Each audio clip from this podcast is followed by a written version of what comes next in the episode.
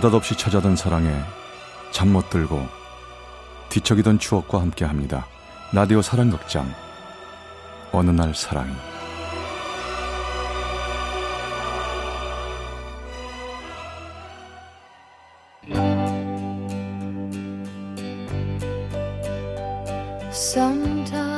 어느 날 사랑이 제 506화 아프지 않은 사랑.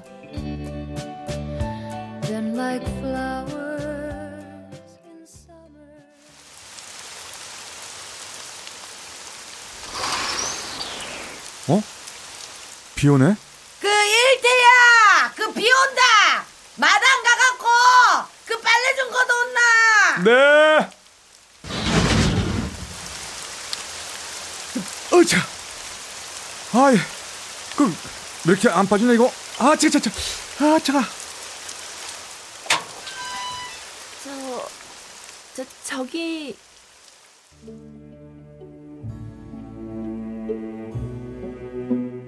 분명 비가 오고 있었습니다. 하늘엔 먹구름이 가득했고요.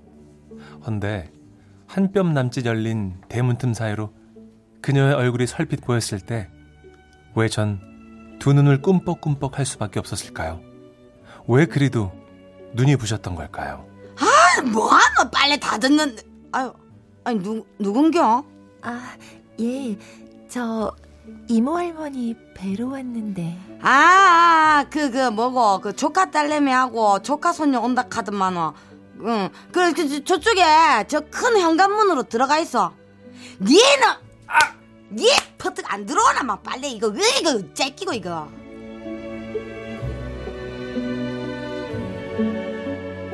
어머니의 잔소리에 그제야 정신이 좀 들었습니다. 큰 도시에서 한참은 떨어진 작은 동네. 그나마도 남의 집에 새들어 살던 없는 환경에서 겨우겨우 실업계 고등학교에 다니던 꿈도 희망도 뭐 그리 크지 않던 그 시절.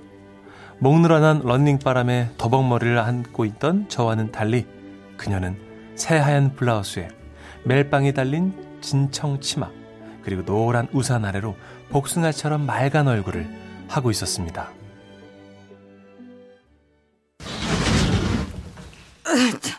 아, 무릎이야. 밥 물어, 일태야. 예. 아이고. 그래, 그거 뭐고?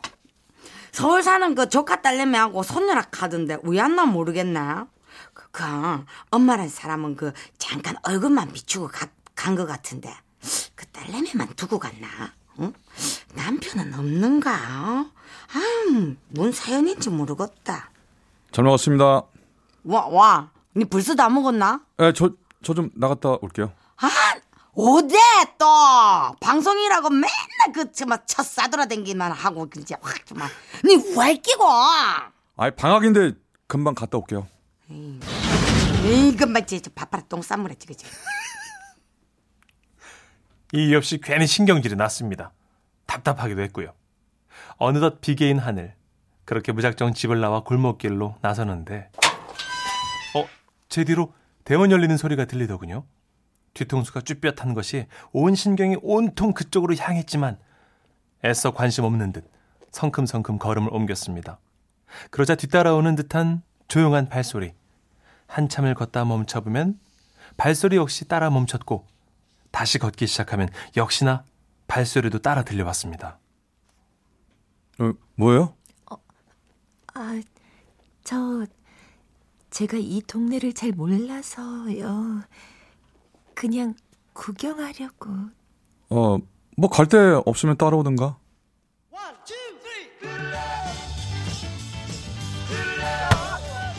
야, 말몰. 야, 김일태. 너 왜 이렇게 늦게 와? 그래. 야, 누구냐? 뭐가? 아니, 저기 네 뒤에 아까부터 계속 쫄랑쫄랑 쫓아오던데. 아, 그냥 우리 주인 집에 온 손님이야. 손님? 야, 이쁘다. 아, 됐어 임마. 야, 나 간다. 아, 뭐야, 너 축구하러 온 거 아니야? 아, 됐어, 다음에 해.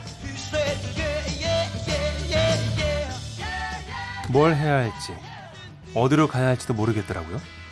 분명 내 손바닥 들여다보듯이 구석구석 다 아는 동네인데도 말이죠. 그렇게 학교 운동장으로 동네 오락실로 또 만화방으로 말 한마디 없이 무작정 돌아다니기만 하다가 결국 동네 어귀에 있는 작은 성당 앞마당으로 들어가 벤치에 앉았습니다.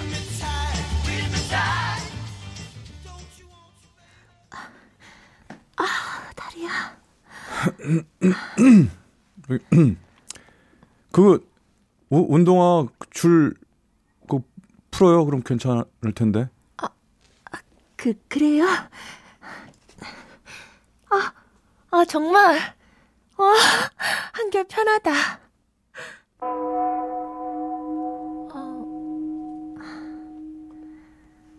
이번에 전학 가는 학교도 카톨릭 학교라던데.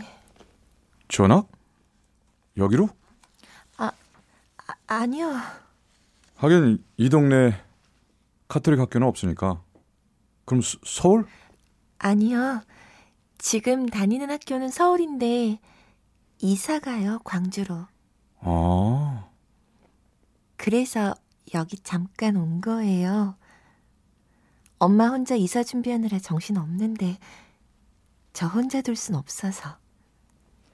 방학이고 하니까 할머니 댁에. 아. 이름이 일태 맞죠? 아까 그렇게 부르던데. 네. 맞아요, 일태. 난 명희인데, 이명희. 이 동네 참 좋아요. 이런 데 살아도 좋을 텐데. 좋기는. 저바 터지고 맨 다 구식이고 버스도 많이 안 다니는데요. 그래도 난 좋은데.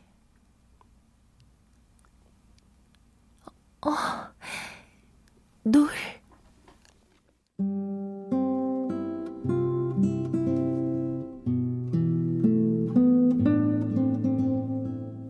어느새 해질녘이 다 됐더군요. 와, 정말 예쁘다. 놀. 뒷산서 보면 더 이쁜데. 정말요? 나 놀 너무 좋아하는데. 그럼 내일 뒷산 데려가 주면 안 돼요? 네? 봐서요?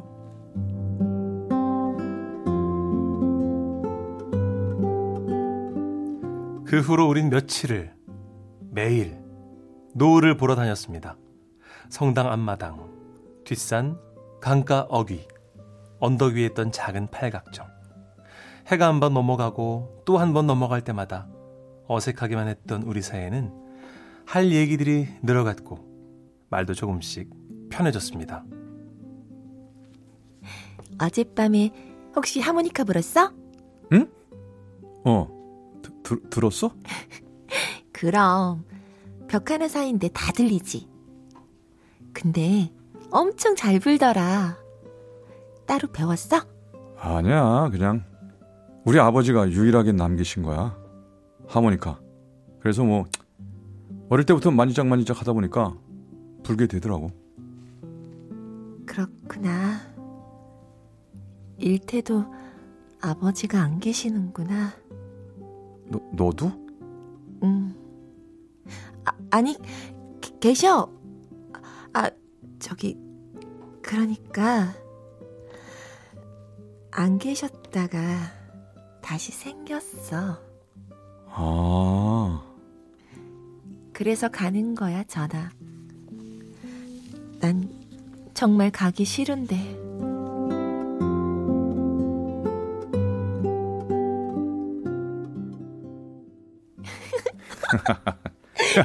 그래서 그랬다니까? 야, 말도 안 돼. 명희야. 엄마. 너 할머니 집에서 얌전히 지내렸더니 어딜 그렇게 싸돌아 다니는 거야? 아니, 동네 구경을 좀 하려고. 안녕하세요. 아, 네. 너 얼른 들어와.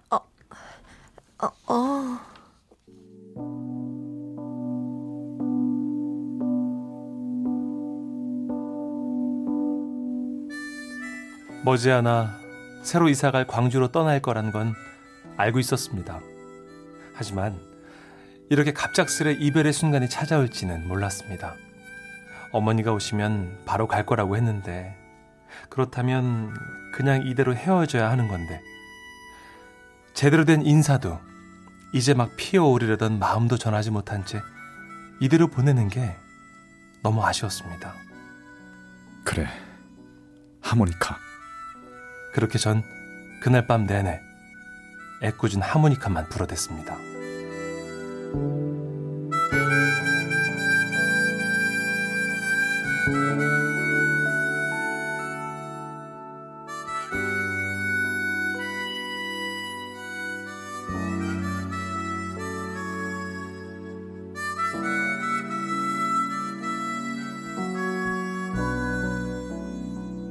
꽤 시간이 흘렀습니다.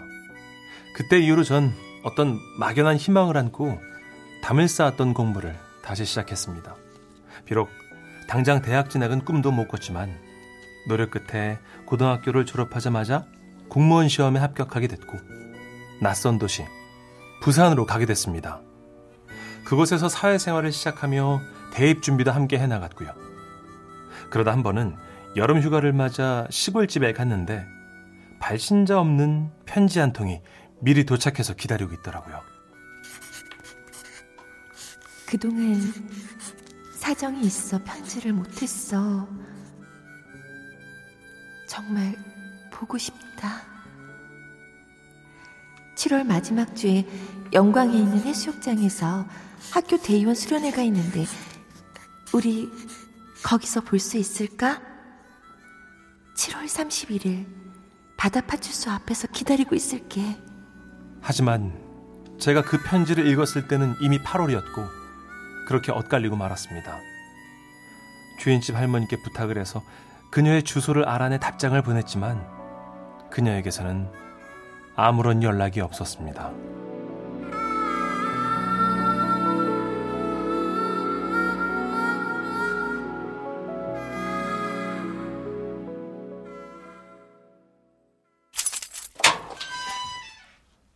들어오세요, 어머니. 그래. 아따마. 아이, 와 이래 좋노. 그, 지하 새방만 살다가, 또 이래 햇빛 잘 드는 집에 오니까네. 참말로 막 천국 같다, 천국. 에이, 그래봤자 여기도 뭐 내 집은 아닌데요, 뭐. 대출도 있고요. 그래도, 이래 큰 도시에서 월세도 아니고. 일대야. 네, 진짜로 고생 많이 했다. 니는 이제. 하는 일도 든든하니까는 돈도 버뜩 갚고 장가 가갖고 아도 낳고 잘 살 수 있을 기다. 걱정 말해. 네, 그럴게요, 어머니. 아 맞다. 그 시골집으로 니한테 온 편지가 있었는데 자, 어디 내 여기 챙겨왔는데 그래 요 있네. 안아. 편지 봉투에 적힌 글씨체만 봐도 알 수 있었습니다. 그녀였어요. 나의 사랑은 왜 이렇게 힘든 걸까? 일태, 나 대학 졸업반이 됐어. 하지만 너무나도 그립고 힘든 시간들이었어. 이쯤 되면 내 스스로 모든 걸 판단하고 행동해야 하는데 그러지 못하는 내가 부끄러울 뿐이야. 나 꼭 한 번은 확인해보고 싶어. 일태, 우리 만날 수 있을까? 이곳 광주에 와주면 좋을 텐데. 다가오는 크리스마스 저녁 8시 전일 빌딩 앞에서 우리 만나.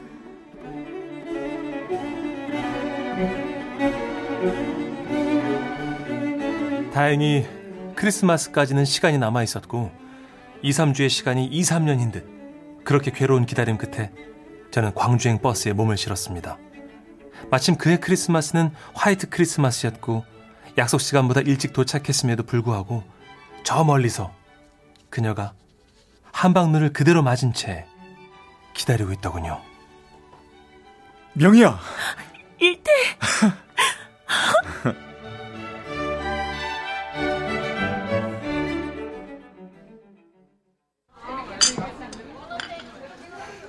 그대로네. 아니, 조금 어른스러워졌나? 너도 이뻐졌다 더. 편지 보냈었던 거 알아. 하지만 읽어보진 못했어. 어? 엄마가. 알았어. 대신 이모 할머니한테 얘기 들었어. 저기 공무원이 됐다고? 응. 대단하다. 난 아직도 학생인데. 대단하긴 뭐. 그리고 나도 이제 학생이야. 어? 야간대학 들어가게 됐어. 그래? 너무 잘됐다. 이게 다 내 덕일지도 몰라. 그게 무슨 말이야? 사실 나 너 처음 만나기 전까지는 아무 생각이 없었거든. 하고 싶은 건 또 없고 미래는 막막하기만 하고.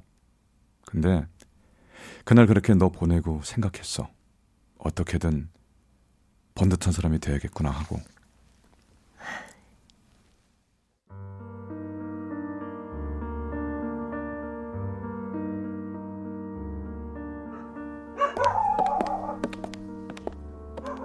바라다 줄게. 아니야.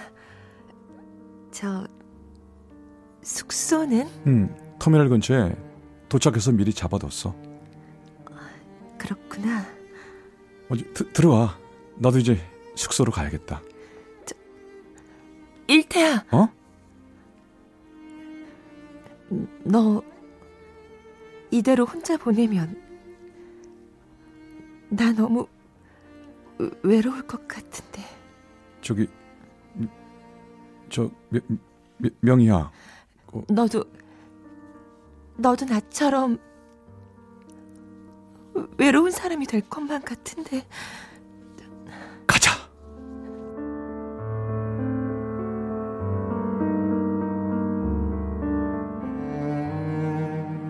그날 밤 우린 함께 있었습니다. 하지만 다음날 아침 일어나 보니 그녀는 없었고요. 대신 베개 옆에 작은 메모지 한 장이 남겨져 있더라고요. 미안해, 일태야.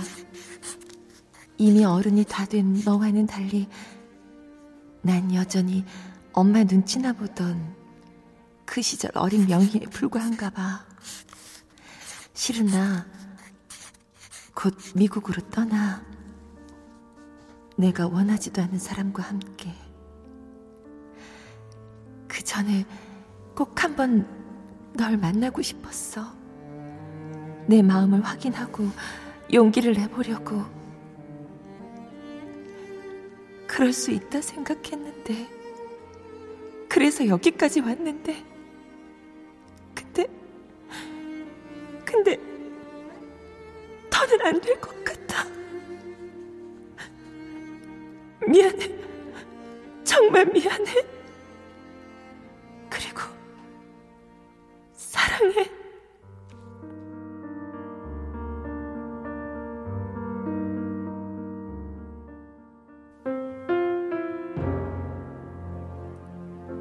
그게 우리의 마지막이었습니다. 진짜 시작일지 모른다 생각했던 바로 그 순간이 말이죠. 시간이 흘러 어느덧 흰머리가 희끗희끗 나는 나이가 됐지만 가끔씩 외로움을 느끼곤 합니다. 하지만 그게 그녀의 탓은 아니라고 생각합니다. 누구나 그 누구와 함께더라도 외로운 순간들은 있는 법이니까요.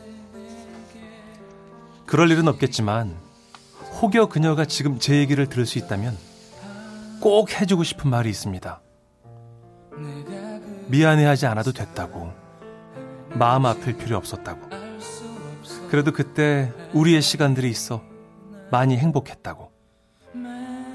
이런 제 마음이 바람을 타고서라도 그녀에게 전해지면 참 좋겠습니다.